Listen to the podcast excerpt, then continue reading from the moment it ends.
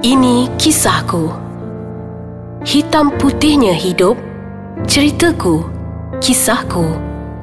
Assalamualaikum, salam sejahtera. Jumpa lagi untuk Ini Kisahku bersama Effie Zakaria. Uh, sebelum ni saya ada uh, berkongsikan cerita pasal uh, simptom-simptom yang saya ada uh, semasa uh, berpantang. Jadi kali ni saya ceritakanlah apa simptom-simptom tu. Uh, dalam masa dua bulan uh, berpantang kat rumah, simptom-simptom baru yang datang tu sebenarnya uh, dia bermula dengan batuk-batuk yang agak kronik. Batuk yang pelik lah. Kalau batuk biasa kita makan ubat, mungkin boleh sembuh kan.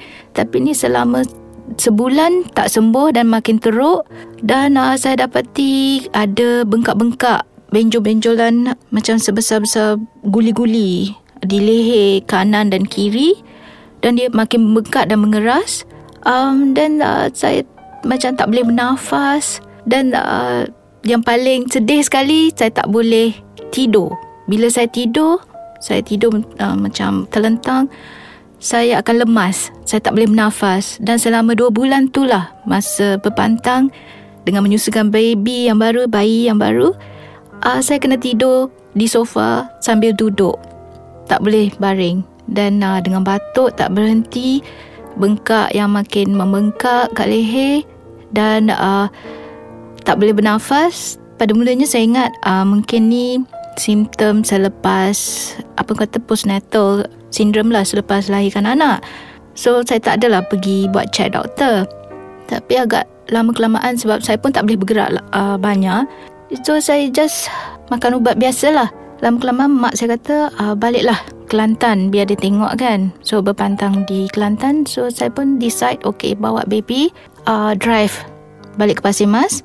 Dan bila di Pasir Mas uh, mak kata okeylah kita buat solat hajat. Uh, mungkin kita cubalah alternatif cara kampung mungkin uh, untuk tengok kenapa kan. So saya buat semua tu masa tu saya ingat uh, akhir tahun 2014 uh, tahun yang banjir besar. Dan uh, saya dah buat semua tu saya kata okey saya nak uh, buat treatment, nak buat check uh, diagnose sakit apa kan. So saya pergi di local hospital tapi uh, unfortunately doktor tak ada. Dan saya pun ambil keputusan nak balik ke Kuala Lumpur secepat mungkin sebab keadaan di Kelantan masa tu hujan lebat. So uh, memang teruskan perjalanan agak menakutkan sebab kami bekerja dengan banjir di belakang sebab bila uh, jalan dah banyak tutup. So memang dugaan lah bawa kereta semua jalan dah tutup so kita cari jalan alternatif uh, selama 15 jam perjalanan kami uh, dah sampai juga selamat sampai di Kuala Lumpur tanpa lengah tanpa fikir panjang saya pergi berdaftar di uh, salah satu hospital di Kuala Lumpur uh, dan terus dimasukkan ward untuk buat biopsi.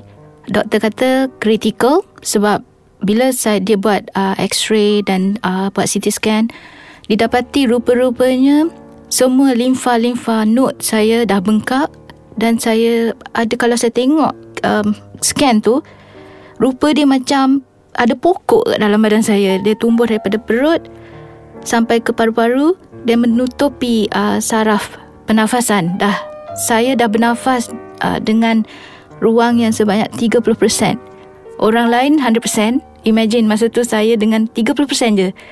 Sebab itulah saya tak boleh baring sebab bila saya baring dia dah tutup dan saya lemas. So doktor kata okay you kena admitted. Kita teruskan juga uh, buat pembedahan biopsi untuk dapat tahu apa sebenarnya masalah saya sebab agak pelik simptom tu.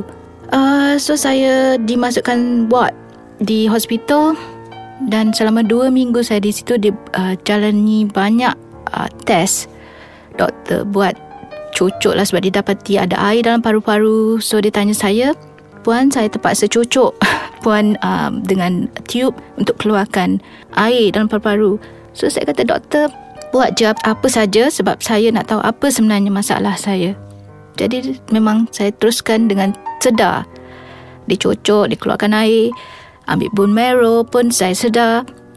Dan yang paling saya tak akan lupa pembedahan untuk biopsi untuk uh, buang ambil sel di leher saya dilakukan secara sedar sambil duduk. dalam operation theatre. Saya kata doktor memang uh, saya akan buat apa saja untuk dapat tahu dan dia buatlah sambil duduk dan bedah sebelah kiri leher saya. Uh, saya ingat saya bercakap dengan doktor doktor uh, okey ke? Saya dalam operation theatre ni masa tu. Dan uh, doktor kata boleh tak jangan bercakap saya pun? Um, sebab saya nak positifkan diri sebenarnya. So nak keep uh, teruskan bercakap. So saya tunggu. Bila habis je pembedahan tu pun saya ada juga mengalami satu masalah yang saya uh, terasa sejuk seluruh badan dan uh, ketar saya tak boleh ber, bercakap dan saya dah rasa macam uh, pelik sangat kenapa saya ketar seluruh badan selama sejam Hmm, nak tahu kisah selanjutnya, kita berehat seketika. Kita kembali lagi. Jadi saya nak sambung tadi yang um, saya pengalaman di uh, selepas operation. Saya uh, saya mengalami uh, kesejukan yang badan saya terketar-ketar dan doktor kat situ, nurse kat situ semuanya kelam kabut lah. Um, nak cuba apa selesaikan masalah tu. Jadi dia letakkan saya dalam satu tempat yang panas dengan macam lampu yang panas. Dan saya dibiarkan kat situ selama sejam. Rupa-rupanya uh, saya ada masalah ubat yang dia injek tu tak masuk. So bila dia settle masalah tu saya okey.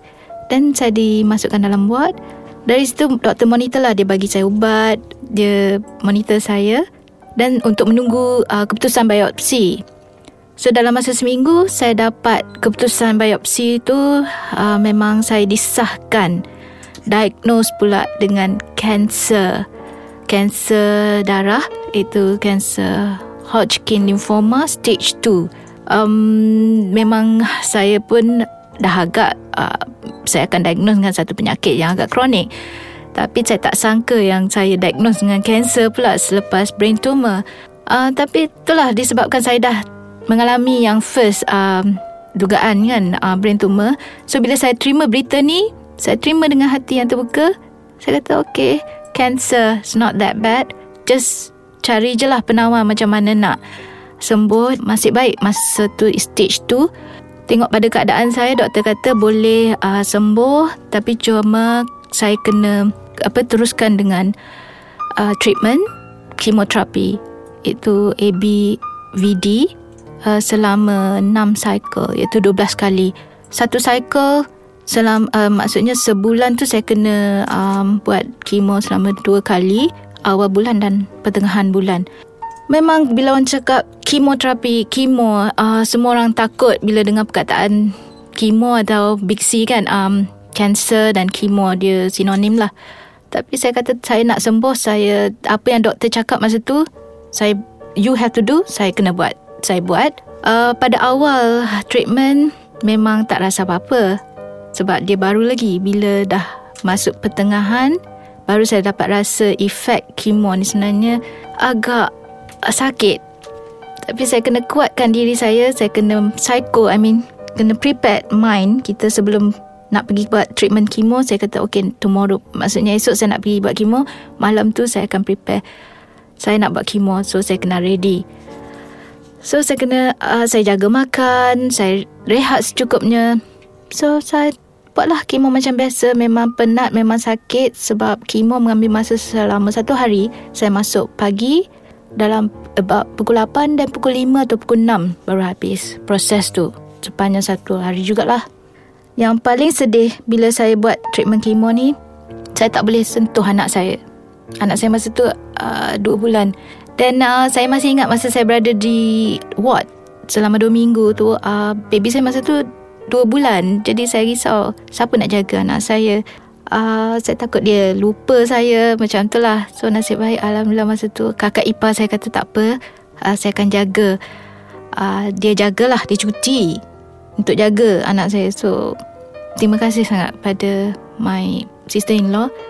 Keluarga lah sebenarnya Yang telah banyak Membuatkan saya kuat Sebab mereka ni Sentiasa ada keliling Effie kan.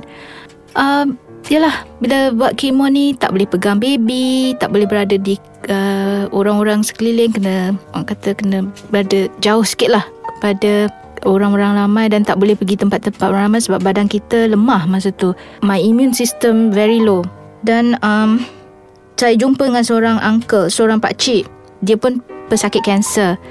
Dia kata jangan risau selagi kita happy dan um, jangan sedih.